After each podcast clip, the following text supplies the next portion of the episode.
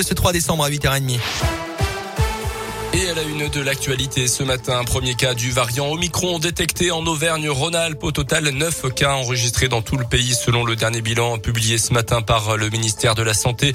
Dans ce contexte, Jean Castex a annoncé la tenue lundi prochain d'un nouveau conseil de défense, je cite, pour voir s'il y a lieu de prendre des mesures supplémentaires face à la cinquième vague. Le chef du gouvernement qui sera d'ailleurs chez nous dans l'un aujourd'hui, tout juste sorti de sa période d'isolement dû à un test Covid positif. Le premier ministre va clôturer à 11h les 90e assises nationales des départements de France euh, qui se tiennent à Bourg-en-Bresse depuis euh, mercredi. Il ira ensuite dans la métropole de Lyon sur un déplacement pour un déplacement sur le thème justement de la crise sanitaire. Dans l'actu également cette intoxication au monoxyde de carbone la nuit dernière à Saint-Genis-Pouilly dans le Pays Les pompiers ont dû intervenir vers une heure et demie euh, du matin à cause d'un barbecue mal éteint. Selon les pompiers, il se trouvait alors sur un, une loggia, un balcon fermé communiquant avec un appartement. Une femme d'une trentaine d'années a été admise à l'hôpital en urgence absolue. Ses deux filles de 12 et 8 ans euh, sont quant à elles plus légèrement touchées. L'interpellation d'un burgien de 39 ans complètement ivre dans la nuit de mercredi à jeudi, arrêté après avoir insulté copieusement les policiers municipaux devant un bar du centre-ville. Les forces de l'ordre venaient d'être appelées pour un tapage nocturne et sont donc tombées sur un groupe dont cet individu particulièrement véhément. Il est ressorti de garde à vue hier matin devra s'expliquer l'été prochain devant la justice. Un cluster détecté au stade athlétique de Bourg-en-Bresse. Les activités du groupe senior de rugby sont à l'arrêt complet.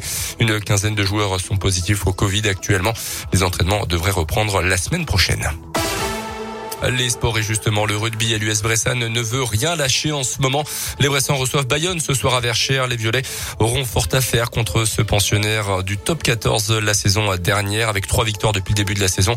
L'USB est 14e de Pro D2 mais Quentin de Rancourt, le pilier burgien, ne s'avoue pas vaincu pour autant. C'est pas foutu parce que si, si on part du principe que c'est foutu, ben on part en vacances, on arrête de s'entraîner et voilà quoi. Je pense pas qu'on ait le tempérament, c'est pas le tempérament du club non plus des joueurs qui sont ici, euh, même des dirigeants du staff à, lâcher quoi. Donc euh, ça serait trop facile. Pour le moment, on n'est pas largué. Après, c'est sûr, on reçoit Bayonne ce week-end, c'est une belle écurie. Mais voilà, on va batailler, on va bosser. Et voilà, il n'y a pas de raison qu'on fera les comptes à la fin. L'USB Bayonne, coup d'envoi du match à 19h30 à Verchères en foot après la déception en Coupe de France contre Jura Sud. Une équipe de nationale de retour au championnat de national pour le FBBP avec un déplacement ce soir à 19h chez le 15e du classement de national, le Red Star. Et puis on euh, termine avec un petit mot de biathlon, la Coupe du Monde et la première étape à Östersund en Suède et l'Indinois Simon Détieux, natif de Belay, a rendu hier son maillot jaune de leader de la Coupe du Monde, justement du classement général. Il a terminé 23e du sprint à Ostersund en euh, Suède. Le français cède la première place du classement général au suédois Samuelsson. Notez que deux tricolores ont terminé également sur le podium.